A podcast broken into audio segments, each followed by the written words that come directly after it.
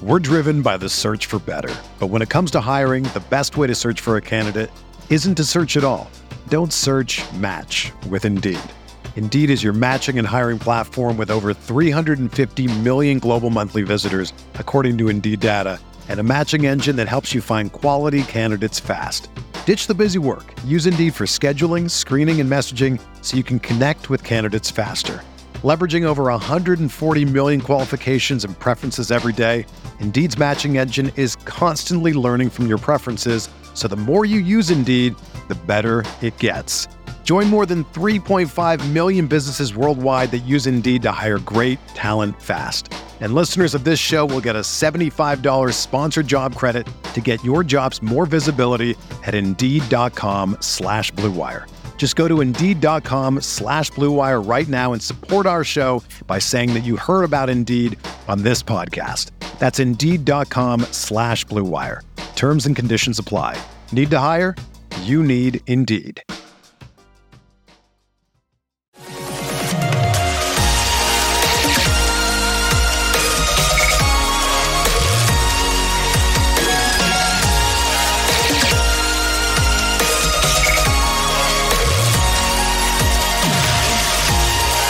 And away we go, episode 371 of the Al Galdi podcast. It is Monday, August 8th, 2022. Hey, the Commanders finally have signed a veteran, unrestricted free agent linebacker. All of the people who had been clamoring for the team to bring in a veteran linebacker, well, your wish has been granted.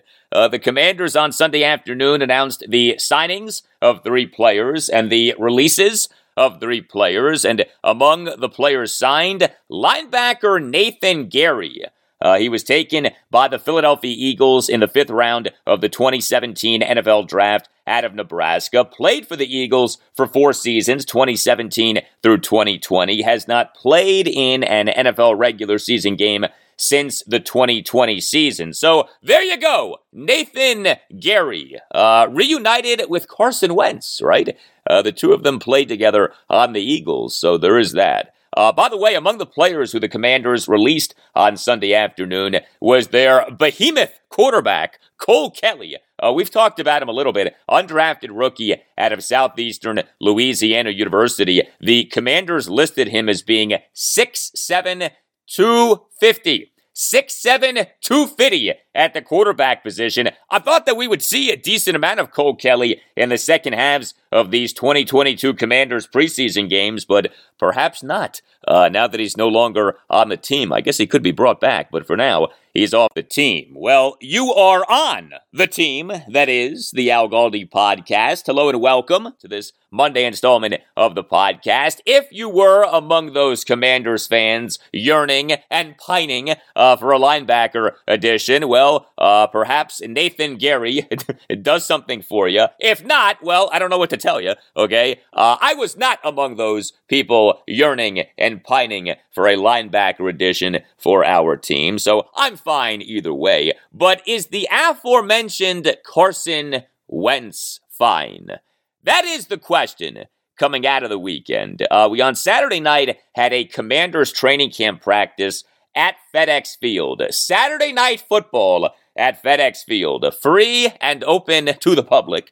Uh, the event actually came off well, so nice job, Commanders. But a major topic coming out of this open practice was the performance of Carson Wentz. Now, as I will explain, the idea that he was like horrendous is being overblown. The idea that he has been horrendous during Commanders training camp is being overblown. But Carson Wentz on Saturday night was mixed.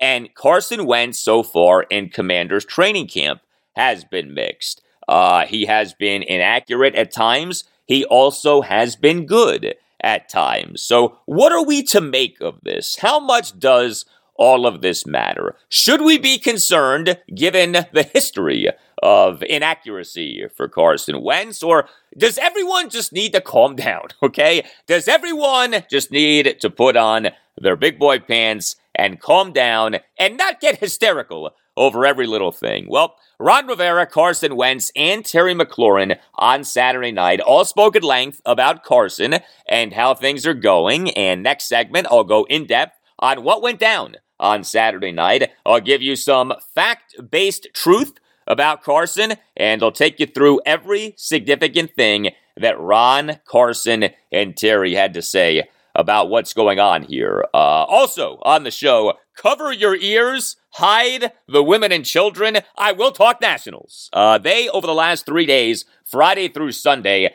got brutalized at the Philadelphia Phillies in what ended up being a four game sweep. The Nats lost the final three games of the series by a combined score of 31 8. Yes, 31 8. As Steve Spurrier said in December 2003 in his final press conference as Redskins head coach. Not very good.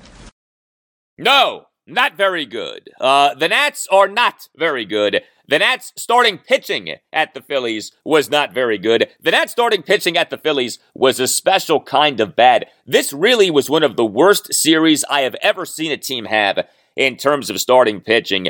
Uh, Patrick Corbin on Saturday night allowed six runs and recorded a mere two outs, and he did that for a second time in three starts. And now, finally, the Nats seem open to demoting Corbin to the bullpen. There is a lot to sort through with the Nats. Sort through it all, I shall, with you later in the show. And I'll talk Orioles. Uh, they, over the weekend, won two or three games over the Pittsburgh Pirates at Oriole Park at Camden Yards. Some good pitching for the O's, uh, more good hitting from Adley Rutschman, and now comes a big three game series for the O's against the American League wild card leading Toronto Blue Jays at Oriole Park at Camden Yards Monday night through Wednesday night. You can tweet me at Al Galdi. You can email me, the Al Galdi podcast at yahoo.com. Email from Yano on a perhaps forgotten tight end for the Commanders, writes Yano. Why is Sammis Reyes so far down on the depth chart at tight end? Whenever you talk about the position, you mention Logan, John Bates, and the 2022 draft pick. Will SR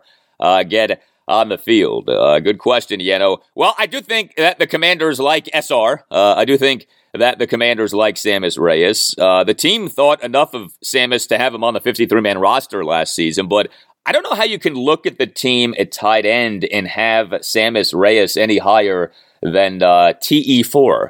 Uh, Logan Thomas, when healthy, is the TE1. Uh, John Bates and Cole Turner are the second and third tight ends in some order. So that leaves Sammis Reyes. Uh, that leaves the Slayin Chilean, as my friend Burgundy blog has christened Sammis, uh, as the fourth tight end. Sammis is a work in progress, given that, remember, it was only a few years ago, May 2020, uh, that he decided to try what he had been told to try for a while football. I mean, the guy still is really new to the sport of football. Uh, another thing with Sammis is that he has been banged up quite a bit. Uh, he has had a hard time avoiding injury. Ron Rivera, during his post practice press conference on Friday morning, revealed that Sammis was dealing with a hamstring ailment. Uh, the commanders at tight end have had quite a few ailments. You have Logan Thomas coming off his torn ACL, MCL, and meniscus that he suffered in the win at the Las Vegas Raiders last December 5th. Uh, John Bates has been out with a calf issue, and Cole Turner and Sammis Reyes have been dealing with hamstring issues. Uh, email from Eric E. on an unfortunate recent trend. Writes Eric, wanted to say, God bless you for surviving nine days alone with your young kids. I think you deserve a roster bonus for that one. Uh, I heard you mention on your show the other day that we're losing quite a few sports icons recently. I agree with that, especially with the recent passing of Bill Russell. But guess what other group is also suffering and reeling from tragic losses? Famous mob movie icons. Ray Liotta slash Henry Hill, Goodfellas. Paul Sorvino slash Paul Cicero, Goodfellas. James Caan slash Sonny Corleone, The Godfather, Tony Sirico slash Paulie Walnuts Gualtieri, The Sopranos. I don't know if I missed anyone, but can you please give an RIP shout out to our dearly departed mafioso movie icons? Thanks, Al. Well, thank you, Eric. Uh, no doubt, man. We recently have had quite the run of death in terms of mob movie slash television show icons. All four of those characters really are all time great characters. I can't decide which one out of the four was the best because each was so great. Can I tell you, though, one of my favorite scenes with one of those guys? The scene in Goodfellas in which Paul Sorvino at his house prior to a big meal with a bunch of people is talking with Ray Liotta about some shady stuff. You know, the thing. No, no, the other thing. You know, that scene. And when they're done talking about the shady stuff, Sorvino turns and says, Let's eat. And I've always loved how Sorvino said that. Like, the ultimate Don, you know? When he says that it's time to eat, then it's time to eat. Everyone at the house is talking and commiserating, but when the Don says, let's eat, it's time to eat. I don't know why, but I always got a kick out of that scene in Goodfellas. That scene and the scene in which Robert De Niro, Joe Pesci, and Ray Liotta, after killing someone, end up eating a late night meal at Joe Pesci's mom's house because she won't let them leave without eating. Just tremendous. Classic stuff. What a movie uh, Goodfellas is. Well, those of you who are hardcore fans of The Sopranos uh, may remember the skin cancer scare that Tony Soprano had at one point in the show. Uh, that was not real, but unfortunately, the prevalence of skin cancer is real. Skin cancer actually is among the most common of all cancers in the United States, but the good news is that skin cancer also is among the most curable forms of cancer. Get checked, get screened, and someone who very much can help you with that is Dr. George Verghese. Uh, Dr. George Verghese and the Mid Atlantic Skin Surgery Institute of Maryland offer free skin cancer screenings. Yes, free. Call 301 396 3401 and make sure that you mention that Al Galdi sent you. Dr. Verghese is a board certified dermatologist and Mohs surgeon. He is one of the nation's premier dermatologists. He's a big fan of the Commanders. He's a loyal listener of this podcast. And operating under his direction is the Mid Atlantic Skin Surgery Institute of Maryland. The Mid Atlantic Skin Surgery Institute of Maryland diagnoses and treats a broad range of acute and chronic skin conditions, including skin cancer. And yes, Dr. George Verghese and the Mid Atlantic Skin Surgery Institute of Maryland offer free skin cancer screenings and offer state of the art treatments for skin cancer. Dr. George Verghese and the Mid Atlantic Skin Surgery Institute of Maryland are the DMV's number one outlet for Mohs skin cancer surgery and for superficial radiation therapy, or SRT, which is an alternative to surgical procedures for basal cell and squamous cell skin cancers. You won't find better, more state of the art, or more comprehensive skin treatment and services than what you can get from Dr. George Verghese and the Mid Atlantic Skin Surgery Institute of Maryland. Early detection and treatment of skin cancer save lives. If you have questions or concerns about your skin, call Dr. George Verghese and the Mid Atlantic Skin Surgery Institute of Maryland, 301 396 3401. That's 301 396 3401. Make sure that you tell the Institute that Al Galdi sent you. That's 301 396 3401. You could also visit midatlanticskin.com. That's midatlanticskin.com. Dr. George Verghese and the Mid Atlantic Skin Surgery Institute of Maryland, nationally recognized for treating skin cancer across the Mid Atlantic region.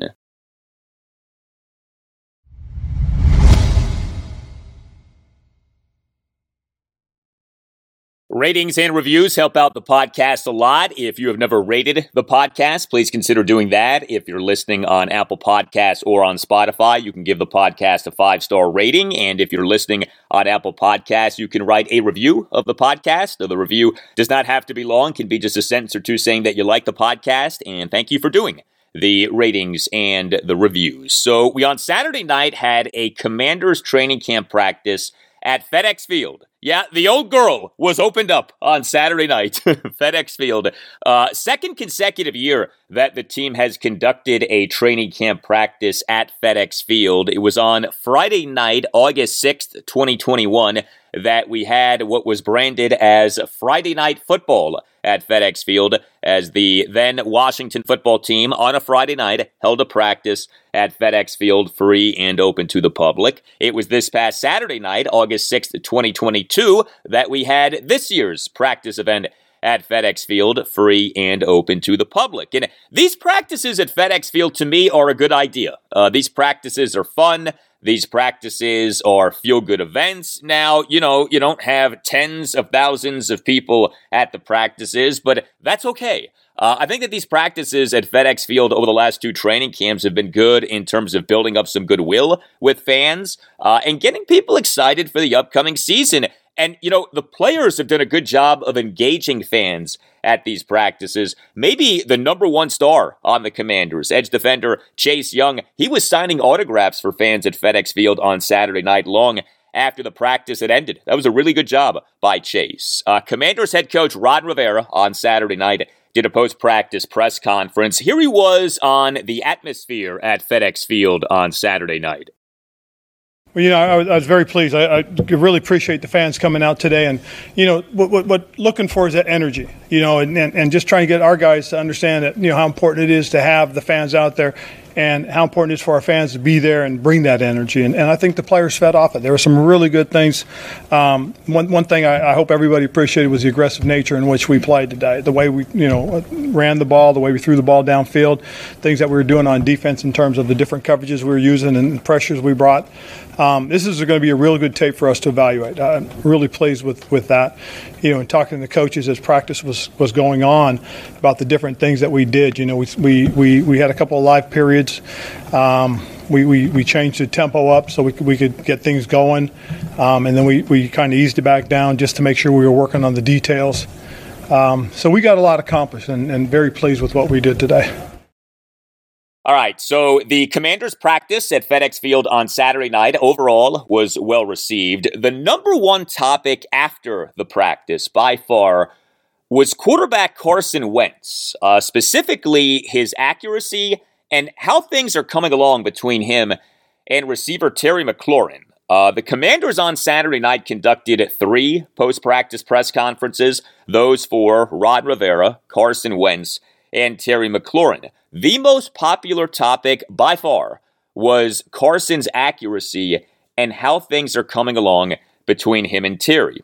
The truth about Carson Wentz at 2022 Commanders training camp so far is this he has been mixed. He at times has looked pretty good, he at times hasn't looked so good. And his performance in the practice at FedEx Field on Saturday night was like a microcosm of his overall performance at 2022 Commanders training camp so far. Carson on Saturday night did throw a good number of passes that sailed over the heads of pass catchers or were too far in front of pass catchers. Uh, now, not every off target throw by Carson is necessarily his fault. Uh, but on display from Carson on Saturday night were a good number of off target passes. However, also on display from Carson on Saturday night were some really impressive throws. Uh, Carson fired a touchdown pass to receiver Curtis Samuel near the right corner of the end zone. Uh, Curtis beat corner Benjamin St-Juste and made the catch before falling out of bounds. Uh, Carson threaded a beautiful pass to receiver Jahan Dotson near the middle of the field as Jahan was in the vicinity of multiple defenders. Uh, Carson, during the final period of the practice, had a touchdown pass to Terry McLaurin on a great back shoulder throw as Terry beat corner Danny Johnson near the right side of the end zone. So, this narrative that Carson Wentz on Saturday night was putrid is fake news. Uh, Carson Wentz on Saturday night was mixed, as has been the case throughout Commanders training camp so far. So, let's get into Carson and his accuracy and where he's at with his pass catchers, especially Terry McLaurin. Take a listen to this exchange during Ron Rivera's post practice press conference on Saturday night. You'll hear the question from our friend, Commanders insider Ben Standig of The Athletic, and then you'll hear the answer from Ron. Um, Carson had a couple good throws in the end zone to, to Curtis and to Terry, but the inaccuracy has still been there and it's kind of been there, at least from the outside, most of these mm-hmm. practices. Where are you kind of, what's your sense of his, his accuracy uh, at this point? I think it's a lot better than you're giving him credit for just because of the way things happen in practice. there's a lot of little nuances that we see that we look at that we get to we get to review. Yeah, there's some some inaccuracies, but it's it's it's nothing that you know we are overly concerned with. Again, we see we see what's going on. We see how things are developing.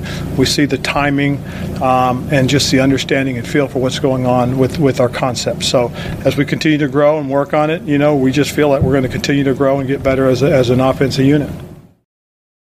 Okay, now on the one hand, you may say, well, that right there was Ron Rivera saying what he has to say. I mean, what's he going to do? Trash Carson Wentz during a post practice press conference following what was supposed to be this feel good event at FedEx Field? And I get that. But I also don't think that what Ron said right there was wrong. I don't think that we can just assume that every inaccurate practice throw from Carson is a direct result of Carson being a trash quarterback. I mean, some of the inaccurate throws, yes, are on him and are just bad throws, but some of the inaccurate throws may well be on the intended pass catchers.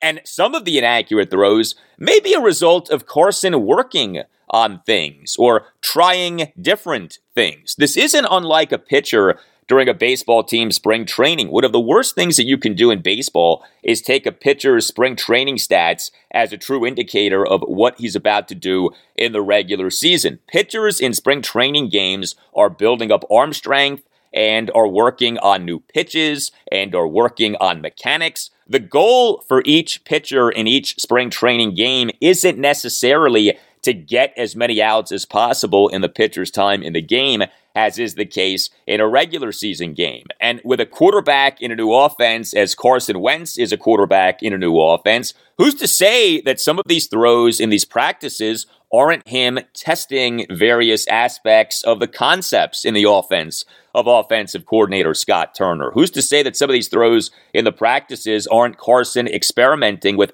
how to throw to the different receivers, tight ends, and running backs on the commanders? I mean, we just don't know. Now, let me make this clear. It is true that accuracy has been a problem for Carson Wentz in his NFL career. There's no denying that. There's no getting around that. Uh, Carson Wentz for the 2021 regular season ranked a mere 30th among qualified quarterbacks in the NFL in accuracy on non screen passes per Pro Football Focus. Uh, not good.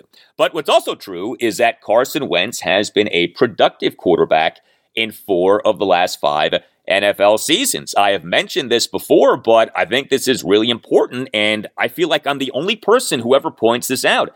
Carson Wentz has finished in the top 12 among qualified NFL quarterbacks in ESPN's total QBR in four of the last five regular seasons. So it's not like his accuracy has been so bad that it has prevented him from being a productive quarterback. Ron Rivera on Saturday night was asked, big picture, where is he with Carson Wentz now that we are a week and a half into Commanders training camp? Here was Ron's answer. I, I see big picture. I see the progression. I mean, you know, again, he's, he's working timing, he's, he's, he's understanding concepts. Um, you know, it's it's it's it's a different offense than, than what he's played in uh, at, his, at his two different other stops and um, you know just getting used to, to the different players. This is a different characteristic in terms of the types of wide receivers he's throwing to. Um, a little different from the ones he's had in the past, and so this this just developing that rapport that he needs to have. Now, something that's notable with Carson Wentz is that he has never quarterbacked an NFL offense that wasn't masterminded by either Doug Pederson or Frank Reich. Uh, Pederson was Wentz's head coach with the Philadelphia Eagles from 2016 through 2020. Reich the former Maryland quarterback, uh, was the Eagles' offensive coordinator for the 2016 and 2017 seasons and was Carson's head coach with the Indianapolis Colts last season. Doug Pederson and Frank Reich have uh, been Carson Wentz's NFL binkies. Uh, he no longer has a binky unless Scott Turner becomes a new binky. Uh, this was Ron Rivera on Saturday night on the biggest schematic adjustments for Carson in Scott's offense from Carson's previous NFL offenses? Well, I think one of the big things, more so than anything else, is terminology, understanding the terminology, and then understanding how the progressions are set. You know, we may go through a progression a different way for them. um, you know, he may start his read a little bit differently, and those things are different. Now, then comes the timing and understanding how the combinations are with the different receivers and who those receivers are. You know, when you got when you have Terry, Jahan, and Curtis and Dyami out there, I mean, it's it's it's a four by one hundred relay team. I mean, those guys can flat out run. Then you put a couple of the bigger guys out there. You, you know, you, you, put you put Cam out there with them, and, and now you got a different set of time. You got a bigger target as well. You include the tight ends. It's a different group. We haven't we haven't had all our tight ends out there. You know, we're down to four, and you know, so there's still a lot of things that still have to work together, and still have to be developed together as we continue to go through this. Yeah, you heard Ron Rivera mention the Commanders tight end situation. Uh, among those Commanders players who did not practice on Saturday night due to injury were three tight ends uh, Logan Thomas, John Bates, and Cole Turner. Uh, as I noted earlier in the show, Logan Thomas is coming off a torn ACL, MCL, and meniscus that he suffered in the win at the Las Vegas Raiders last December 5th. He is currently on the active, physically unable to perform list. Uh, John Bates has been out with a calf issue. Cole Turner is dealing with a hamstring issue. Uh, Carson Wentz on Saturday night did a post practice press conference. Here he was on whether Scott Turner's offense is more complex than other offenses that Carson has quarterbacked. I wouldn't say more complex. They're all different. They all have their little nuances, and you know it might be a very similar play, but how we want to stress the defense or attack the defense, how we want to read a play, you know, there's always different things, and um, quite frankly, that's one of the fun parts of the game for me is just always learning, always trying to learn and, and get better, and just even at little details within a route, within a scheme, knowing where your check down is, all those things um, has been fun to kind of keep pushing the envelope on, on learning and understanding, um, and, and I feel like I like it a lot where we're at right now.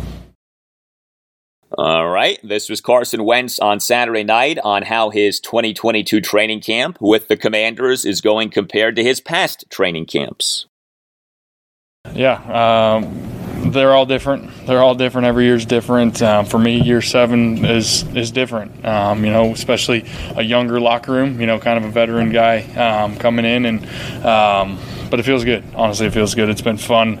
Um, like we've been talking about, building that chemistry on the field, but also off the field, getting to know all these guys, um, different backgrounds, different things. So it's been fun. Um, different. Every year's different, but uh, it's a good different. Okay, fun is good. Uh, productive is better. Here was Carson Wentz on Saturday night on how his progression in the Commanders' offense is going.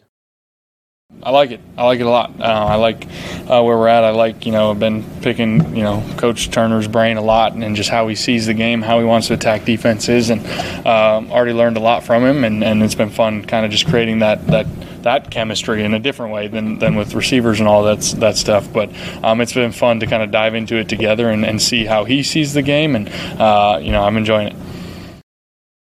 Much more on where we're at with Carson Wentz as a Commanders quarterback in moments, including the plan for Carson for this Saturday afternoon's preseason opener for the Commanders. But Carson says that he's enjoying the process of learning the team's offense. We hope that you're enjoying your life. But if you or someone who you care about has suffered harm due to the negligence of someone else, always know that the law firm of Paulson and Nace is there for you. If you have a case, contact Paulson and Nace. You can call Paulson and Nace at 202 902 7611 and make sure that you tell Paulson and Nace that Al Galdi sent you. Paulson and Nace is a Washington, D.C. based family law firm that handles medical malpractice, personal injury, birth injury, legal malpractice, and consumer protection cases, offering aggressive advocacy for victims in Washington, D.C. and West Virginia. Paulson and Nace can help your family make difficult decisions, and Paulson and Nace is excellent at what it does. Paulson and Nace has recovered millions of dollars for the sick and injured. I've known the Naces for 25 plus years. Chris Nace is a past president of the DC Trial Lawyers. Matt Nace is a member of the board of the DC Trial Lawyers. It's very simple. If you have a case, contact Paulson and Nace. If you feel that you've been wronged, if you think that you've been wronged but aren't sure, call Paulson and Nace and schedule a no obligation appointment. Yeah, you're obligated to nothing. You can call Paulson and Nace at 202 902 7611. That's 202 902 7611. And when you call, make sure that you tell Paulson and Nace that Al Galdi sent you. Schedule a no obligation appointment by calling 202 902 7611. You can also visit paulsonandnace.com. That's paulsonandnace.com. And don't forget to tell Paulson and Nace that Al Galdi sent you. Paulson and Nace, when tragedy happens, let the family of Paulson and Nace take care of your family. More now from the Commanders training camp practice at FedEx Field this past Saturday night. As I mentioned earlier, Carson Wentz late in the practice had a good looking touchdown pass to Terry McLaurin on a back shoulder fade. Ron Rivera during his post practice press conference on Saturday night on what he saw from Carson late in Saturday night's practice at FedEx Field. You know, this was this was again one of the things that you look for when you practice here in your stadium and you have your fans out there. Is you want that energy, electricity, and, and a little bit of sense of of, of um, I don't want to say game atmosphere, but game atmosphere. Uh, he got a rhythm going. Scotty got a nice rhythm going with his play calling. And I think that gives Carson a little bit of a sense what to anticipate once we get into the games, and, and, and that's what that's why this preseason game will be really good for, for, for not just Carson, but for, for, for the entire offensive unit, Scott included, in terms of play calling, getting into rhythm, getting into a rhythm that suits him very well, and that's what you know I like about it. So he'll play next week like Brian did last. Oh yeah, he'll play. Yeah. Definitely play. All right, so a notable follow up exchange there between Commanders insider Matthew Paras of the Washington Times and Ron Rivera. Carson Wentz will play in the Commanders preseason opener, which is this Saturday afternoon at 1 against the Carolina Panthers at FedEx Field. Here was Carson during his post practice press conference on Saturday night on playing against the Panthers this Saturday afternoon. Yeah, that's something I always leave with coaches. You know, I trust their decision. I trust what Coach Turner thinks, what Coach Rivera thinks, and everything. And um, I know as an offense, you know, we kind of there's some new pieces, there's some new things, and so we I know we want to get out there, and so we'll trust he'll make the call in terms of how much. And uh, either way, excited to run out there and, and you know get some live action a little bit. Yeah, the conversation about who should play in NFL preseason games and for how long those people should play in NFL preseason games, of course, is an annual conversation.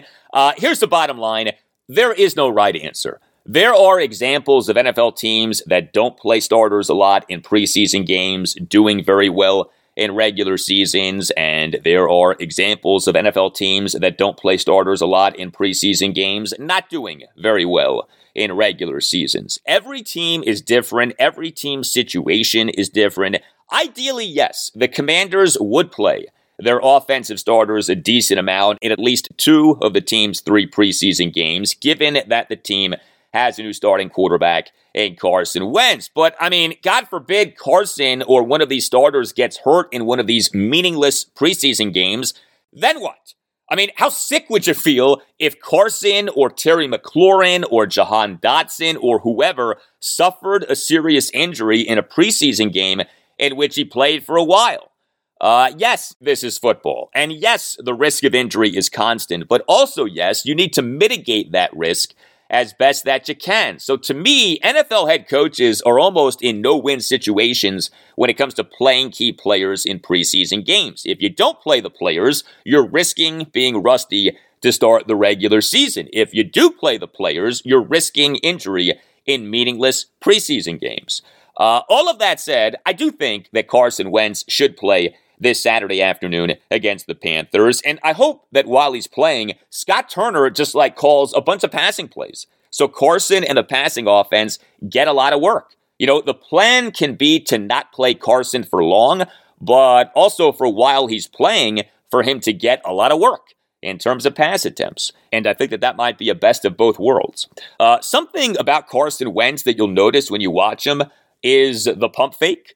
Uh, he is a fan of, he makes usage of the pump fake, as most quarterbacks are fans of and make usage of the pump fake. Uh, Ron Rivera on Saturday night on Carson's pump fake.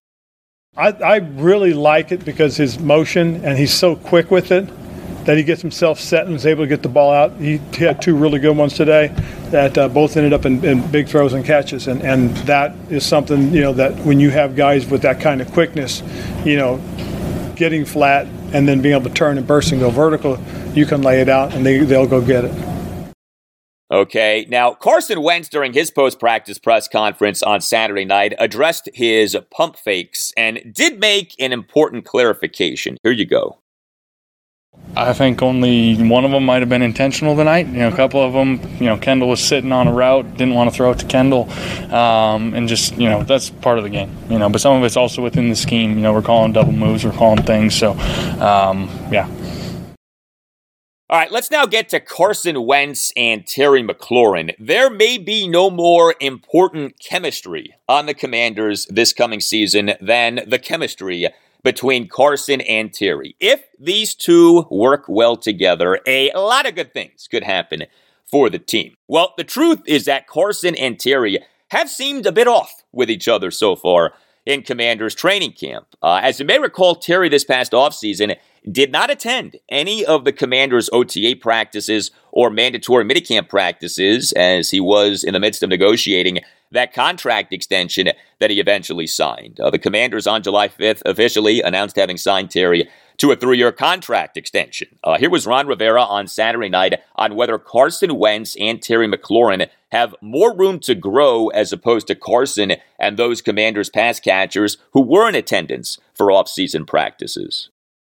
Without a doubt, without a doubt, and and and I and I'm excited about it because, you know, um, there have been a couple throws where he's he's he's slightly behind Terry a little bit. Um, well, he's got to get used to how Terry breaks and comes out of his breaks, and that's why he's a little bit behind. Um, I think he's he's trying to gauge Terry's speed a little bit. So a couple times early on, he was he was a little short. A couple times he was a little bit long. Now it's just continue to work that and get that feel for you know hitting it right on the button. Interesting that Ron Rivera did not hesitate to admit that, yeah, there is a lot of room for growth for the Carson Wentz Terry McLaurin connection. Uh, Terry on Saturday night did a post practice press conference. Here he was on how much of the growing pains with Carson Wentz are due to Terry having not attended offseason practices. Um, I think it's just still a process, to be honest. Um, I think the best thing that I can continue to do is be as available as I can in practice, and just um, I think him and I are going to try to start to get a little bit extra reps in in the middle of practice and things like that, where you're kind of just talking things through, uh, making sure my landmarks, making sure I'm coming flat sometimes, um, because that could throw off his timing as well. So I think, like I said, it's hard to to just make it happen. I know we're going to go through growing pains. Um, I've had that in the past, but um, I think just his demeanor and, and my demeanor makes for a, um, a, good foundation. Along with the other guys we have in our room, we got a lot of guys who are just unselfish and are not going to really get too frustrated and just trust in the process of what we're trying to get done. All right, some more from Terry McLaurin on getting acclimated to catching passes from Carson Wentz.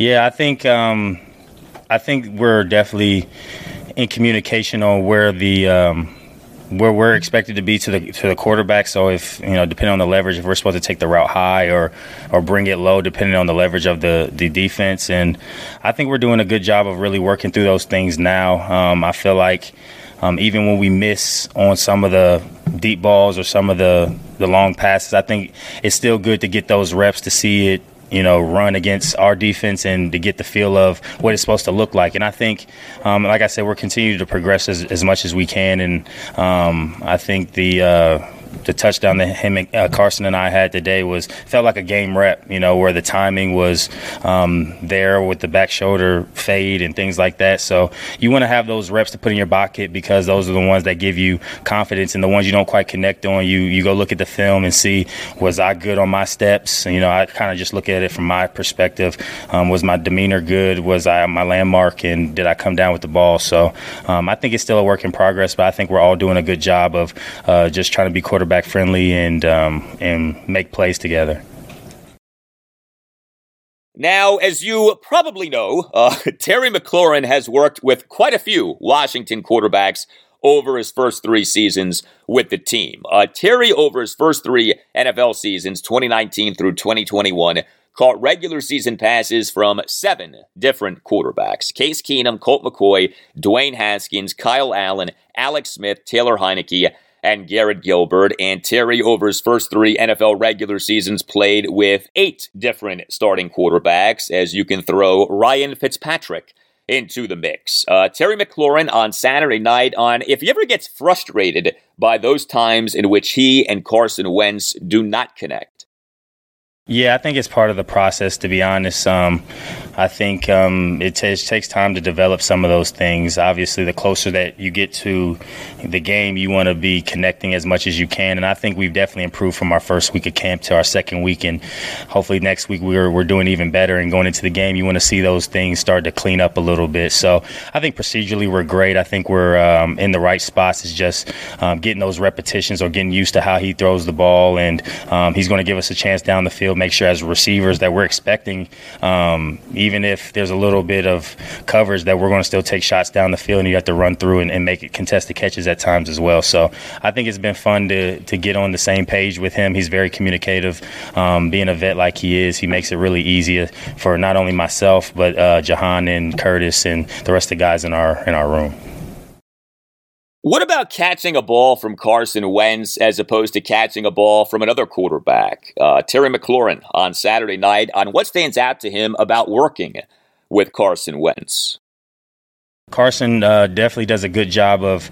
Um, you know, putting the ball out in front of you, which is which is awesome for a receiver. Like like I said, I think for me, um, a lot of times you you rather get overthrown than underthrown. Um, obviously, you have to be ready for both scenarios as a receiver. But um, even when we miss, it's not by a lot. You know what I mean? It's he puts a lot of air under the ball, which is great for a receiver. Um, it gives you time to track the ball, and his timing and the way he likes to you know throw the, the deep ball and the zip that he puts on the crossing routes gives you a chance to catch the ball and run with it, which is um, extremely great for us and our room to have chance for run after the catch, which is something I think as a group we could definitely improve on. And um, I just think his veteran savvy is something that you can't really emulate. You know, I mean, you can't really. Um, you know, practice that. I think just his understanding of leverages and coverage and talking about certain adjustments. I think that comes with the experience that he has, and um, I think you know he said it a lot that this is maybe one of the most dynamic groups that he's had. So um, as a group, in my mind, as one of the leaders, I think we just got to continue to hands on that, give him as much confidence as possible, and uh, go out there and make the play so he can go out there and, and, and just play free when it comes Sunday.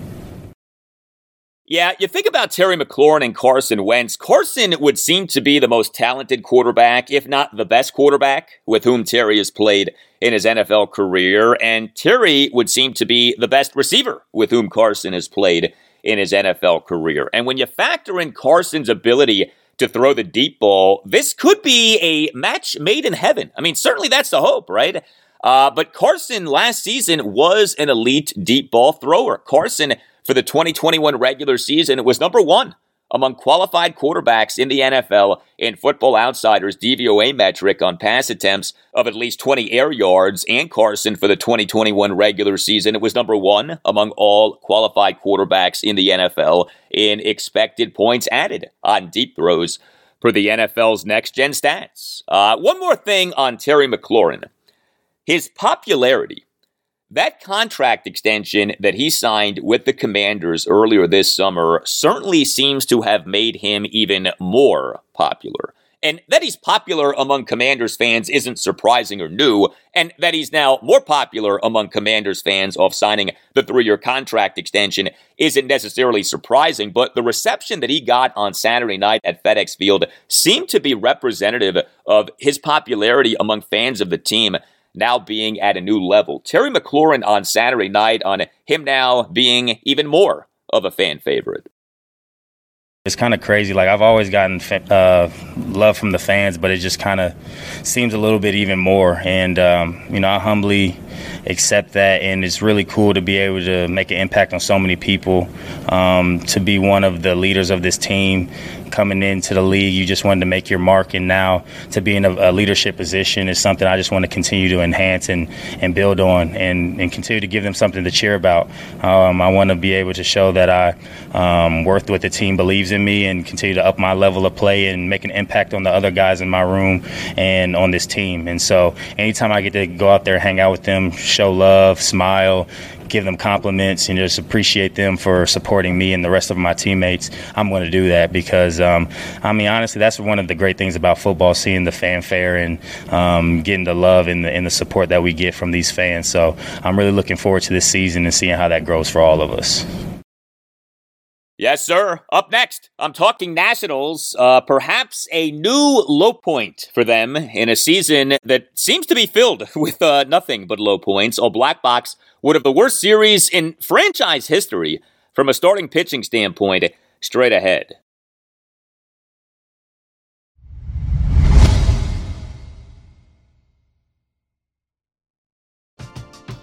We're driven by the search for better. But when it comes to hiring, the best way to search for a candidate isn't to search at all. Don't search match with Indeed. Indeed is your matching and hiring platform with over 350 million global monthly visitors, according to Indeed data, and a matching engine that helps you find quality candidates fast. Ditch the busy work. Use Indeed for scheduling, screening, and messaging so you can connect with candidates faster.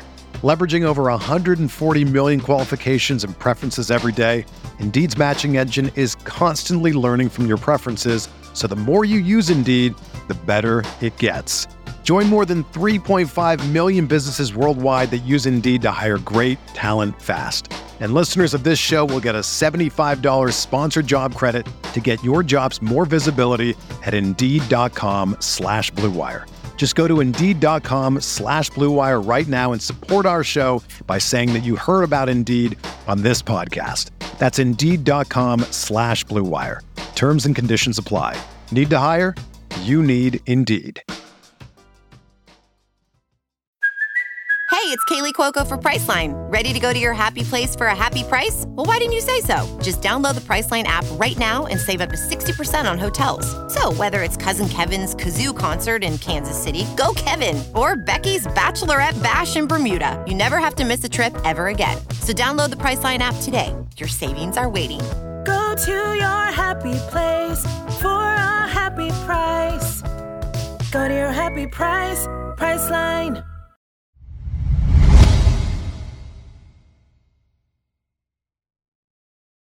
Well, what happened to the Nationals over the weekend really was a fitting ending to a terrible week. Uh, it was a week that included the Nats trading away their franchise right fielder Juan Soto to the San Diego Padres, but not being able to trade away so many other players who you would have loved to have seen the Nats trade away prior to the MLB trade deadline this past Tuesday at 6 p.m. Eastern. Uh, it was a week in which one of the Nats' top relievers, Tanner Rainey, underwent Tommy John surgery, and the week ended up ending with a weekend uh, during which the Nats got bludgeoned at the Philadelphia Phillies. A four game sweep for the Nats at the Phillies. Thursday night, a 5 4, four and a half inning rain shortened loss. We talked about that game on last Friday's show, episode 370. Friday night, a 7 2 loss. Saturday night, an 11 5 loss. Sunday afternoon, a 13 1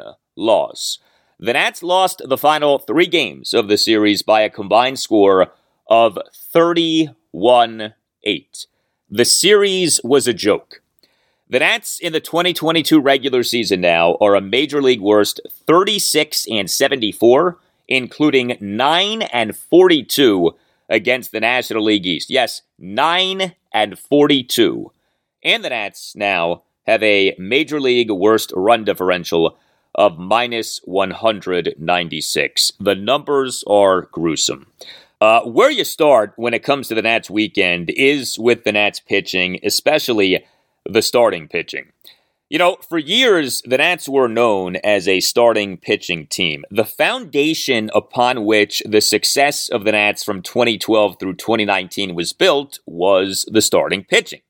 Eight consecutive winning seasons, five playoff seasons, four National League East titles, a 2019 World Series title. The foundation of that success was the Nats starting pitching. And so the symbolism here should not be lost. A nightmare of a week for the Nats ended with a complete and total victimizing of their starting pitching. That which had been such a strength for this team for so long really has come tumbling down. Nats pitching in this series at the Phillies got ravaged. The Phillies, over the four games in the series, blasted 14 home runs. That is a record for the Phillies in a regular season series. Yes, a franchise record for the Phillies. 14 homers given up by Nats pitching at the Phillies over this four game series. The Nats four starting pitchers in the series Paolo Espino, Josiah Gray, Patrick Corbin, and Cory Abbott combined to allow 24 runs in 12 and a third innings. Think about that 24 runs in 12 and a third innings. Nats manager Davey Martinez during his postgame session with reporters on Sunday afternoon. After the first day, which I thought, you know, we played well, we got, you know, uh, game got cut short because of rain, and then uh, the last, you know, last three games were just not, not fun. I mean, um, we got to pitch better. I mean, you know, I thought we swung the bats okay till you know till, today, but um, um, we just got we got to pitch better. Man, we got to get some better starting pitching. I mean, we're, we're, we're always behind, and uh, uh, it's, you know it's tough. You know, for morale, uh, you know, we, we, do the best we can to keep these guys going, keep them guys positive. As you can see, man, they're playing. You know, they play. But I mean, we're always behind, so uh, we got to start scoring first and, and getting some better starting pitching.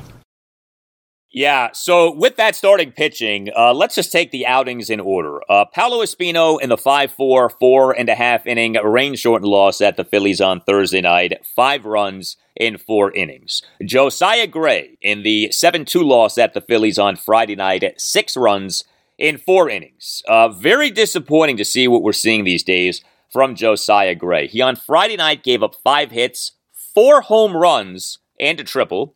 Uh, he issued three walks. He over his four innings threw 79 pitches, 46 strikes versus 33 balls. Uh, Gray in the bottom of the first allowed four runs. He gave up a one-out solo homer to Rhys Hoskins to left field for a one 0 Phillies lead. Uh, Gray gave up a two-out triple to JT Realmuto on a one-two pitch. Although, in fairness to Gray, uh, the triple should have been just a single. Uh, but center fielder Victor Robles made a terrible play, allowed the ball to bounce in front of him, then get by him, and then roll all the way to the center field wall, but Gray did not respond well to that Robles boo boo. Gray gave up a two out, two run homer to Nick Castellanos to left field for a 3 0 Phillies lead. Gray gave up a two out solo homer to Darick Hall to right field for a 4 0 Phillies lead, despite Hall having been down to the count at 1.02. Uh, Gray in the bottom of the third allowed two runs, issued a leadoff five pitch walk of Rhys Hoskins. Gray then gave up a one out, two run homer to JT Realmuto to left field for a 6 0 Phillies lead. Josiah Gray now in the 2022 regular season, 20 starts, ERA of 492. I mean, for all of the good that we have been able to say about Josiah Gray, and, you know, that good has been legitimate, his ERA is near five. And Josiah Gray now has allowed a major league worst 28 home runs. His home run problem is getting worse, not better. Josiah Gray now has allowed 47 home runs in 176 and two thirds major league innings over the 2021 and 2022 regular seasons. Uh, you certainly don't write him off, okay? Sometimes it takes time with a pitcher. Um, you know, you have to maintain hope here. But I tell you what, for a Nats organization that just has not done a good job of developing pitchers for years now, what is happening with Josiah Gray is especially discouraging. Remember, he was a centerpiece of last year's Nats fire sale. The Nats acquired Gray and catcher Keibert Ruiz from the Los Angeles Dodgers as the headline prospects in a crop of four prospects for starting pitcher Max Scherzer and shortstop Trea Turner in a trade that was finalized on July 31st, 2021. We now arrive at Patrick Corbin on Saturday night. Uh, Corbin on Saturday night struggled for a sixth consecutive start and did not make it out of the first inning for a second time in three starts, as for a second time in three starts, Corbin had a final line of six runs in two thirds of an inning. Yeah, six runs in two thirds of an inning. Corbin in the bottom of the first allowed six runs on five hits, two walks, and a hit by pitch. The five hits were two home runs, a triple, and two singles, and he could not find the plate. Corbin threw 43 pitches, just 22 strikes, versus 21 balls. Yeah, his strikes to balls ratio was essentially one to one. Uh, this was like a nightmare. This bottom of the first inning on Saturday night. Corbin gave up a one out solo homer to Rhys Hoskins on a moonshot to left field for a 1 0 Phillies lead. The homer went a projected 441 feet per StatCast and the homer marked Hoskins home homering in the first inning for a third consecutive game in the series. Uh, Corbin issued a one out eight pitch walk of Alec Bohm. Corbin gave up a two out opposite field single to Nick Castellanos to right field on a 1 2 pitch. Corbin gave up a two out three run homer to Matt Vierling to left field on a 1 2 pitch for a 4 0 Phillies lead. Corbin gave up a two out single to Jean Segura. Uh, the ball went off Corbin and up the middle. Corbin issued a two out hit by pitch of Edmundo Sosa. Corbin gave up a two out, two run first pitch opposite field triple to Bryson Stott to the left center field gap for a 6 0 Phillies lead. Corbin issued a two out, six pitch walk of ex Nat Kyle Schwarber and then was pulled from the game. If all of this sounds familiar to you, it should. We just went through this. We just did this with Patrick Corbin. July 27th, a 7 1 Nats loss at the National League leading Los Angeles Dodgers. Corbin in that game, six runs and recorded just two outs. So Patrick Corbin in two of his last three starts now has had a final line of six runs in two thirds of an inning. To do that once in a season is something else. To do that twice in a season is really something else. And then to do that twice in three starts is like unprecedented. Do you remember when Patrick Corbin had those back to back good starts? That really wasn't that long ago. 3 1 win over the Pittsburgh Pirates at Nationals Park on June 28th. Corbin in that game was great. One run in eight innings, 12 strikeouts. 3 2 10 inning loss to the Miami Marlins at Nationals Park on July 4th. Corbin in that game, one run in seven innings. Well, Patrick Corbin, since those back to back good starts against two bad hitting teams in the Pirates and Marlins, has allowed, you ready for this? 30 earned runs in 21 and two thirds innings over six starts. I mean, think about that for a moment. 30 earned runs in 21 and two thirds innings over six starts. Patrick Corbin now, over his last six starts, has descended to an entirely new level of bad. And Patrick Corbin now in the 2022 regular season over 23 starts has an ERA of 702 and a whip of 182. He ranks dead last among all qualified pitchers in the majors in both ERA and whip. Davey Martinez, during his postgame session with reporters on Saturday night, would not commit to Patrick Corbin remaining in the Nats rotation. Take a listen. Really, I mean, um, can't, can't finish hitters. You know, location, uh, his misses. Um, you know, it's like I, I feel, you know, I feel bad. I mean, he's going out there, and believe me, he's not trying to, you know, miss his location. He's not trying. He's trying to get outs, and uh, he's just not finishing hitters. Do you guys give a hard look at potentially putting him in the bullpen or doing something else right now? Um, you know, we'll, we'll have some discussions, but I mean, um, I'm, you know, I'll talk to. I'm going to talk to Patrick, and uh, just see wh- where he's at. You know, mentally. I mean, he, you know, he says all the right things. I talked to him. You know, he's he's working on different things. Um, so um, we'll see where we're at in the next few days. Do you, do you think? Obviously, that's a hard thing to do with a veteran, a guy who has a really big track record. But is there potential that that even could just be the best thing for him right now, just because of how the last few starts have gone? Uh, you know, I, I honestly, I really, I really don't know that yet. I really don't. I mean, I mean, I, I want to, you know, um, his value to us is starting, right? I mean, so um, we want to continue to try to f- figure this out. But you know, at what point, you know, as we all sit back, uh, you know, you're, you're right. At what point do we say, hey, you know, I think, you know, maybe we should just you know, go in a you know different direction. But I don't want to make that decision right now. Uh, I want to talk to him. Now I want to see you know what's going on, seeing how he's doing, you know, uh, physically and mentally, and then uh, we'll go from there. What was the message to him, either on the mound or in the dugout, or after the after he came out? I mean, all, all I could do is just pat him, pat him on the shoulder, and tell him, hey, just you know, this will turn, you know, and just keep your head up. I mean, um, that's all we can do. So, what you just heard right there was a very different Davey Martinez as compared to Davey in the past off Patrick Corbin debacle starts. For the longest time now, despite Corbin having been a bad pitcher since the start of the 2020 season, the notion of him not remaining in the Nats rotation really has not been entertained, certainly not publicly. Well, things changed on Saturday night. Davey Martinez on Saturday night, as you just heard, did not dismiss putting Corbin in the bullpen. Now, Davey didn't commit to anything. He said that he uh, didn't want to make a decision in the moment. Uh, Davey said that he wanted to talk to Corbin, but for the first time, it is sounding like Corbin may be headed to the bullpen or maybe somewhere else. You know, maybe an injured list. Maybe the Nats will come up with some phony baloney injury and park Corbin on an injured list. Who knows? But it has become untenable. I mean, he really has become an awful pitcher. And I don't say that in like a mocking way. I mean, I actually feel kind of sorry for Patrick Corbin. Now, you know, the sorrow only goes so far, okay? He's pitching under a six year, $140 million contract. But this can't be fun for Patrick Corbin. This has become embarrassing for Patrick Corbin. His starts have become embarrassments. He quantifiably is the worst pitcher in Major League Baseball. Think about that. He is dead last among all qualified pitchers in the majors in the 2022 regular season in both ERA and whip.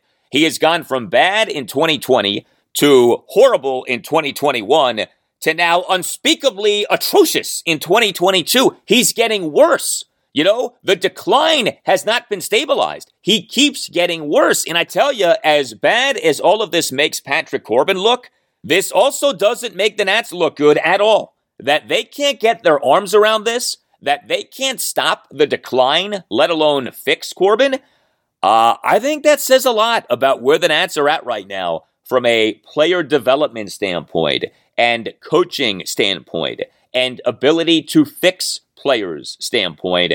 And I think that's a big part of why the Nats are where they are as a franchise. Uh, but this Patrick Corbin situation really is brutal. And then we on Sunday afternoon had the Cory Abbott show. Uh, Abbott in the 13 1 loss at the Phillies on Sunday afternoon, seven runs in three and two thirds innings. Uh, he gave up seven hits, four home runs, a double, and two singles. He issued five walks and a hit by pitch. He recorded two strikeouts. Uh, Abbott, over his three and two thirds innings, threw 79 pitches, 46 strikes, versus 33 balls. He actually tossed a perfect bottom of the first, which is pretty funny when you think about it, but uh, then came the rest of Cory Abbott's outing. Uh, he, in the bottom of the second, allowed a run, gave up a leadoff first pitch opposite field homer to Darick Hall to left field for a 1 0 Phillies lead. Abbott issued a seven pitch walk of Nick Castellanos despite him having been down to the count of 1.12. Uh, Abbott in the bottom of the third allowed a run as he began the bottom of the third by giving up in succession a hit by pitch, a single, and two walks. Uh, the single, by the way, was a first pitch bunt single by the ex-Nat Kyle Schwarber toward third base to beat the shift. Abbott in the bottom of the fourth allowed five runs as he in the inning gave up three home runs, uh, issued a leadoff four pitch walk of Brandon Marsh gave up a single to Garrett Stubbs, although Marsh was ruled out due to being hit by the batted ball. Abbott gave up a one out, two run homer to Nick Maton to right field for a 4 0 Phillies lead. The homer winner projected 414 feet per StatCast. Abbott gave up a one out double to Kyle Schwarber to the right center field gap, despite Schwarber having been down in the count of 1.02. Abbott gave up a one out two run homer to Rhys Hoskins to left center field for a 6 0 Phillies lead. Abbott gave up a two out solo homer to Darick Hall to right field on an 0 2 pitch for a 7 0 Phillies lead. That homer went a projected 406 feet per StatCast. And Abbott then issued a walk, a two out, five pitch walk of Nick Castellanos, and then Abbott mercifully was pulled from the game. Uh, what also is kind of funny is that Abbott had done quite well in his initial start for the Nats. A 5 1 win over the National League East leading New York Mets at Nationals Park this past Tuesday night. Abbott in that game, five scoreless innings, but uh, at the end of the day, he is Cory Abbott. I mean, he's only starting games for the Nats because Erick Fedde is on the 15 day injured list with right shoulder inflammation. Uh, the Nats on July 30th recalled Abbott from AAA Rochester. The Nats just got Abbott a few months ago. The Nats on May 4th claimed Abbott off waivers from the San Francisco Giants. He should not be starting games for the Nats, but he is starting games for the Nats because the Nats are so lacking in organizational pitching depth. I mean, you think about this Nats rotation now Paolo Espino, Cory Abbott, Anibal Sanchez. These guys shouldn't be in the Nats rotation. Patrick Corbin, with as bad as he has become, shouldn't be in the Nats rotation. Four of the five guys right now in the Nats rotation shouldn't be in the Nats rotation, and yet they are, again, because the Nats are so lacking in organizational pitching depth. It really is something what has happened to this team. And so all of this bad starting pitching for the Nats at the Phillies meant that the Nats bullpen got work big time. And the results were not pretty, you know. Now some results were better than others, but you know, at the end of the day, you can only ask so much of your bullpen. Friday night, the 7 2 loss at the Phillies. Three Nats relievers combined to allow one run in four innings. Okay. Uh, Erasmo Ramirez, two scoreless innings. Victor Arano in the bottom of the seventh gave up a one out solo homer to Kyle Schwarber to dead center field for a 7 0 Phillies lead. And uh, the homer was a true Schwar bomb uh, when it projected 419 feet per StatCast. But then Andres Machado tossed a perfect bottom of the eighth. Okay, Friday night wasn't so bad for the Nats bullpen. But Saturday night, the 11 5 loss at the Phillies, six Nats relievers combined to allow five runs in seven and a third innings. Jordan Weems allowed three runs in two and a third innings. He, in the bottom of the second, allowed three runs on a triple, two doubles, and a single to give the Phillies a 9 0 lead. Uh, Steve Cishek did toss a perfect bottom of the fourth. Hunter Harvey did toss a scoreless bottom of the fifth, despite giving up two singles. But Carl Edwards Jr. in the bottom of the sixth allowed two runs. He issued a leadoff four pitch walk of Alec Bohm, uh, then gave up a two run homer to JT Realmuto to center field for an 11 4 Phillies lead. Uh, that homer, when it projected 415 feet per StatCast, and Edwards in the inning uh, issued a one out seven pitch walk of Matt Vierling and gave up a one out single to Jean Segura. Uh, Kyle Finnegan did toss a perfect bottom of the seventh. Andres Machado did toss a perfect bottom of the eighth. Uh, the Nats on Sunday optioned Jordan Weems at AAA Rochester, recalled Mason Thompson from Rochester, but then in the 13 1 loss at the Phillies on Sunday afternoon, three Nats relievers combined to allow six runs, four earned in four into third innings. Now, Erasmo Ramirez was good. He tossed two into third scoreless, hitless, and walkless innings. Uh, but Mason Thompson in the bottom of the seventh allowed a run on three singles, although he did record two strikeouts. And Victor Arano in the bottom of the eighth allowed five runs, three earned on two doubles, a single, a walk, and a hit by pitch. Now, as for why uh, five runs were allowed by Arano, but only three of the runs were earned, well, that was because of the latest throwing error by Luis Garcia.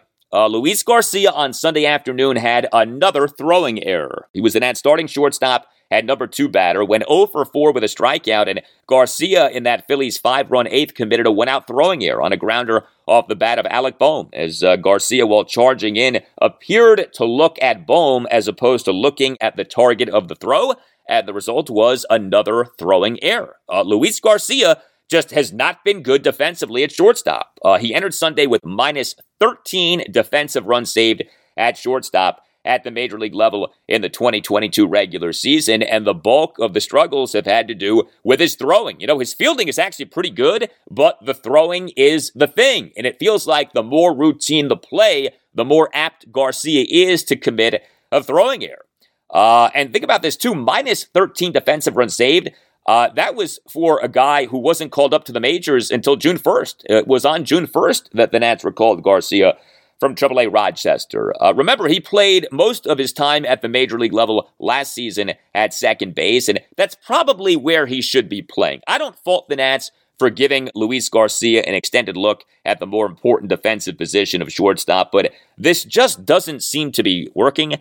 And Davey Martinez, during his pregame press conference on Saturday, said uh, that Garcia has been getting reps at second base in anticipation of shortstop CJ Abrams' arrival to the Nats major league roster in the coming weeks. Uh, Abrams was perhaps the top player acquired by the Nats from the San Diego Padres for right fielder Juan Soto and first baseman Josh Bell this past Tuesday afternoon. Uh, Abrams, for now, is playing for AAA Rochester. Uh, as for the Nats offense in this uh, four game sweep at the Phillies, uh, well, good series for Luke Voit in his first series as a Nat. So there was a bright spot. Uh, Luke Voit was the Nats' number three batter in all four games in the series. He was a starting DH in game one, then was the starting first baseman in games two through four. Voit for the series, six for 13 with a homer, five singles, and two walks. He on Saturday night went two for four with a solo homer, a single, and a hit by pitch. Uh, Voit in the Nats four run six had a leadoff opposite field home run to right field to cut the Nats deficit to 9 1. Uh, Voit on Sunday afternoon, two for three with two singles and a walk. Uh, Nelson Cruz was back. He was an Nats starting DH and number four batter in each of the final two games of the series. He returned from a three game absence caused by a stiff neck. Uh, Cruz on Saturday night, one for three with an infield single and two walks. Cruz on Sunday afternoon, one for four with a single and two strikeouts. Now, Nelson Cruz continues to not hit for like any power. His slugging percentage for the 2022 regular season is down to 342. I mean, that is microscopic, especially for a hitter as accomplished as Nelson Cruz. Uh, the Nats signing of him has proven to be a bust. I mean, that the Nats couldn't trade Nelson Cruz prior to the MLB trade deadline this past Tuesday really says something. The Nats in March signed Cruz as a free agent to a one year contract with a mutual option for 2023. Uh, the deal included a $12 million salary for this season and then a $16 million salary or $3 million buyout for the 2023 season. So Cruz is guaranteed at least $15 million from the Nats. $15 million for a 342 slugging percentage and for a guy who ended up being so bad that the Nats couldn't trade him this season. Uh, this season is his age 41 season.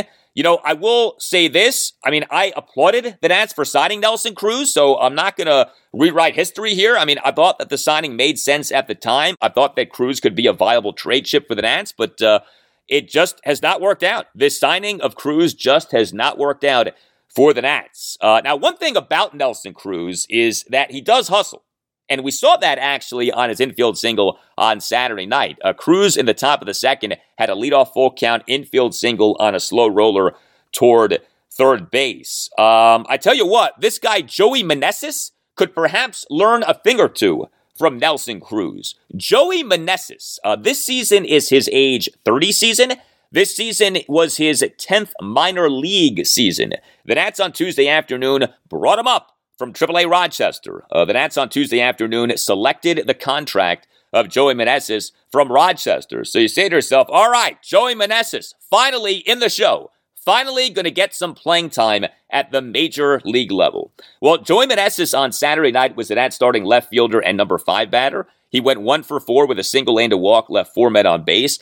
But Joey Meneses in the Nats one run seventh on Saturday night had a one out single off the left field wall. Now you say, how did that happen? A one base hit on a ball that went off the wall. Well, I'll tell you how that happened. Joey Meneses out of the box was admiring his hit as opposed to hustling off his hit. Joey Meneses didn't hustle. Now think about this now. You're Joey Meneses. Like I said, age 30 season. This season was your 10th minor league season. You're not some hotshot prospect. You're certainly not some established major leaguer. You're seeing Nelson Cruz in his age 41 season, potentially a future Hall of Famer hustling, and yet you're not hustling out of the box as you're playing for a bad team in another blowout loss on a Saturday night. I mean, that to me was shameful, you know? And look, it's one moment, okay? Like, I hate to judge someone on his or her worst moment here, but boy, you're Joey Meneses, okay? Hustle. You're Joey Meneses. Run hard, please. I mean, I couldn't get over that on Saturday night. Uh, also, Keibert Ruiz, it really would be nice if he got going offensively. Now, I'm sympathetic to Keibert Ruiz. He plays a grueling and demanding position in catcher. Uh, catcher is a defensive position. Defense at catcher matters so much, and for Keibert Ruiz as a young catcher, uh, trying to navigate this rotation. Uh, there's a lot on Keibert Ruiz's plate right now. I get that. But, you know, the idea with Keibert Ruiz was that he wasn't just someone who could be a competent defensive catcher. The idea was that he could really excel offensively. And we're not seeing that so far. Now, like with Josiah Gray, you don't write the guy off, okay? But you're just sort of observing as time goes on here.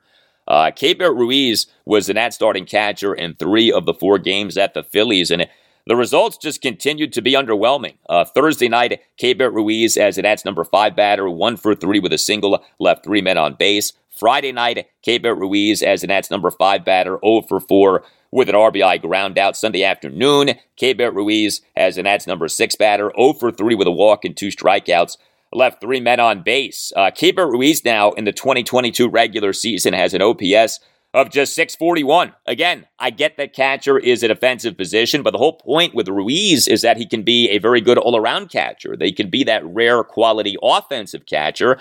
Uh, he has been good defensively. I give him credit for that, but uh, the offense uh, just has been lackluster at least so far. Actually, his backup, Tres Barrera, had a big hit in the series. Barrera, in the 11 5 loss at the Phillies on Saturday night, was the Nats starting catcher and number eight batter. He went one for four with a two run double. Uh, he and the Nats four run sixth had a two out, two run double to left field to cut the Nats deficit to 9 3 despite having been down to the count at one point, 1 2. Uh, this was just Barrera's fourth hit since the Nats on July 1st recalled him from AAA Rochester.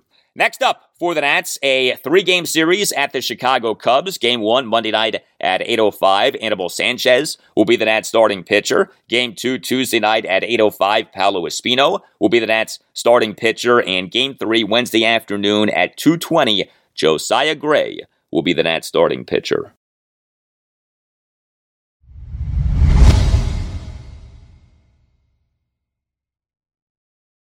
Well, for the Orioles over the weekend, a bad ending to an otherwise good series. Uh, the O's won two or three games against the Pittsburgh Pirates at Oriole Park at Camden Yards. Friday night, a 1 0 win. Saturday evening, a 6 3 win as the O's on Saturday celebrated 30 years at Oriole Park at Camden Yards. Yeah, 30 years ago, Oriole Park at Camden Yards Open, 1992. Uh, we on Saturday had a number of Orioles legends in attendance, including Brooks Robinson and Eddie Murray, who were in the Orioles clubhouse prior to the game. Uh, but then on Sunday afternoon, uh, the O's did lose to the Pirates. 8 1. Uh, the O's in the 2022 regular season now are 56 and 52. Uh, the O's are two games behind the Seattle Mariners for the American League's third wild card spot, and the O's are four games behind the Toronto Blue Jays for the AL's top wild card spot. And beginning on Monday night is a three game series for the O's against the Blue Jays at Oriole Park at Camden Yards. More on that in a bit. But we had some controversy in the Orioles' 8 1 loss to the Pirates on Sunday afternoon. O's manager Brandon Hyde was ejected in the top of the seventh after an out call on the Pirates. Greg Allen was overturned and gave the Pirates a run. Uh, O's catcher Robinson Chirinos was ruled to have blocked the plate and not allowed a clear path after the Pirates' Kevin Newman reached on an infield single and O's shortstop Jorge Mateo ran down a ball that deflected off his glove and made a throw home. Uh, the teams actually left the field. The O's were trailing for one, but the challenge went in the Pirates' favor, and three more Pirates runs ended up scoring in what ended up being a four run Pirates seventh. Uh, Hyde was not happy. He ended up being ejected. Major League Baseball did issue a statement confirming that after reviewing all relevant angles, the replay official determined uh, that Chirinos was in violation of the home plate collision rule. Here was Hyde during his postgame press conference on Sunday afternoon. I thought I thought that Chirinos was in a, a, good spot when, when Mateo got the ball and threw it in. Um, I felt like his you know, looking at the replay too, it felt like his his right foot was um, on the line or on the op, on the foul side of the line, giving him giving a, the runner a clear lane. The ball beat him. The throw from the left field line takes him into the plate. I'm not sure what a catcher is supposed to do at that point. I guess it's to backhand the ball. I just I don't agree with any of it. So. Um, I just yeah I don't know I don't agree with the call. Yeah, the MLB home plate collision rule is one of the more confusing rules in not just baseball, but in sports. But let's be honest, that play was not why the O's lost on Sunday afternoon. The O's on Sunday afternoon didn't hit, and that's why the O's lost the game. Just one run, just four hits, a home run, and three singles, just one walk. Uh, the O's went 0 for 1 with runners in scoring position, a mere one at bat the entire game with a runner in scoring position. Uh, also for the O's on Sunday afternoon was a bizarre start for Spenser Watkins. Uh, he allowed four runs in five into third innings. So you hear that and you say, well, that doesn't sound so good, right? Four runs in five into third innings. But Watkins actually pitched a lot better than that final line indicates. Uh, he had five strikeouts versus one walk.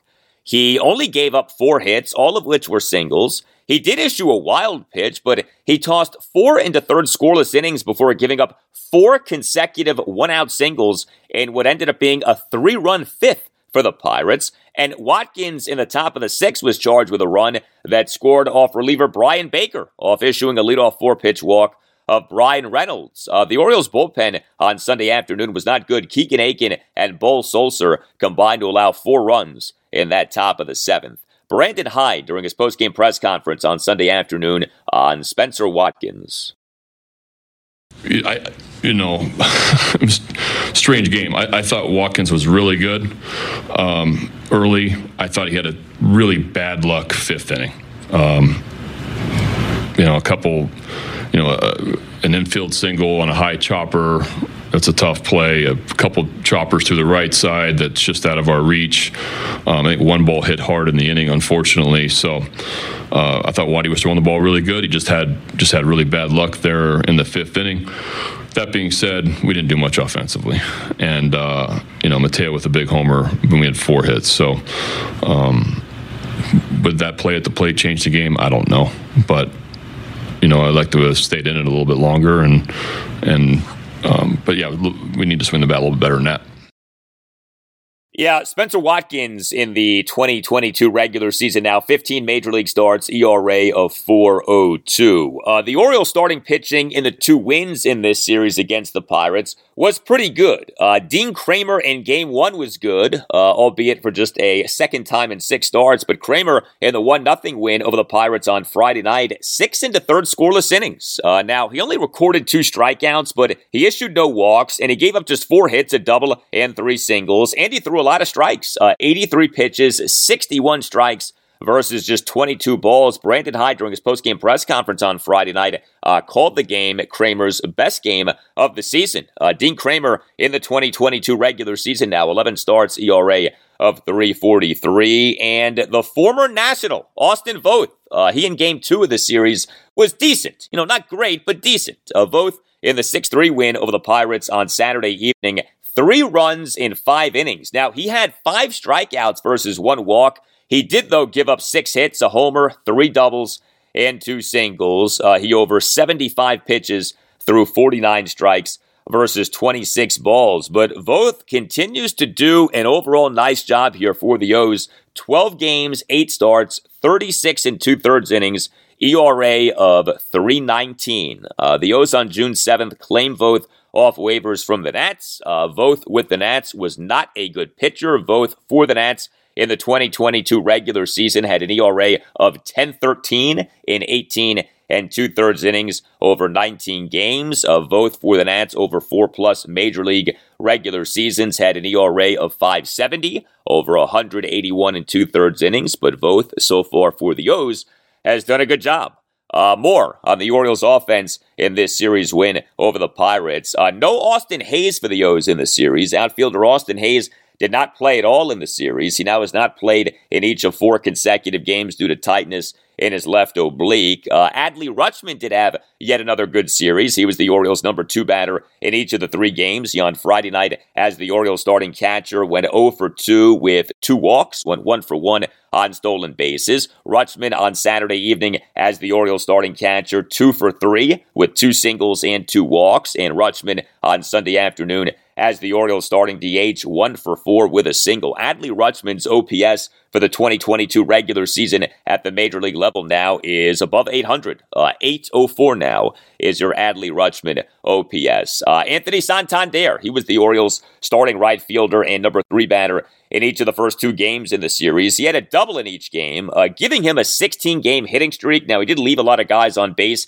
in each game, and the hitting streak did end on Sunday afternoon. Uh, Santander on Sunday afternoon as the Orioles starting right fielder and number four batter 0 for 4 with two strikeouts. Uh, also, we saw more good stuff from this guy, Terrin Vavra over the first two games of the series. Uh, Terrin Vavra was the Orioles starting DH and number five batter in each of the first two games. He on Friday night went three for four with three singles. He on Saturday evening went one for five with a two out first pitch RBI single in the Orioles' one run first. Now, Vavra on Sunday afternoon as the Orioles starting second baseman and number three batter went over 2 with a strikeout, but he over 25 major league regular season plate appearances has an OPS of 880. Uh, the O's on July 26th recalled Vavra from AAA Norfolk this season is his age 25 season. The O's got Vavra from the Colorado Rockies as part of a package for reliever Mychal Givens uh, in a trade on August 30th, 2020.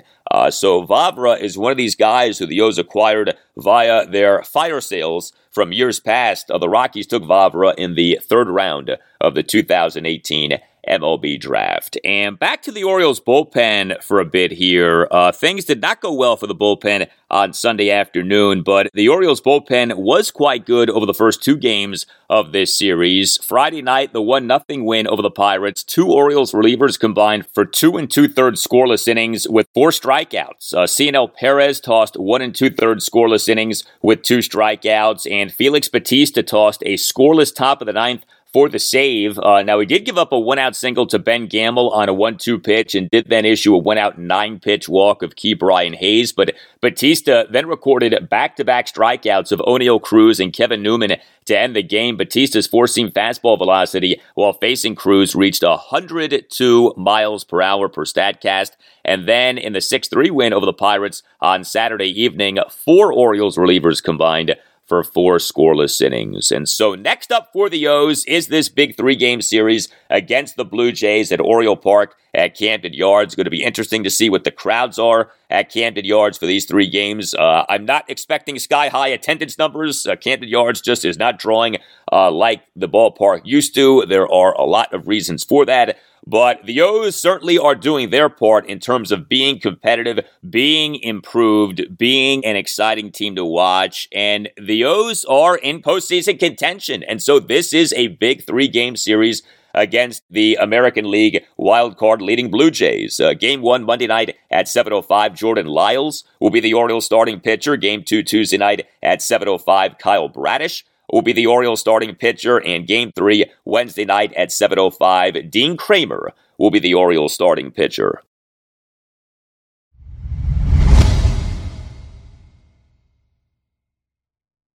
And that will do it for you and me for now. Keep the feedback coming. You can tweet me at Al Galdi. You can email me, the Al Galdi podcast at yahoo.com. Tuesday show, episode 372, will feature plenty from 2022 Commanders training camp as the team will be practicing on Monday morning. Also, I'll talk Nationals and Orioles, and that's on Monday night at 8.05. We'll begin game one of a three-game series at the Chicago Cubs. The O's on Monday night at 7.05 will begin game one of a three-game series against the Toronto Blue Jays at Oriole Park at Camden Yards. Have a great rest of your Monday, and I'll talk to you on Tuesday. Not very good.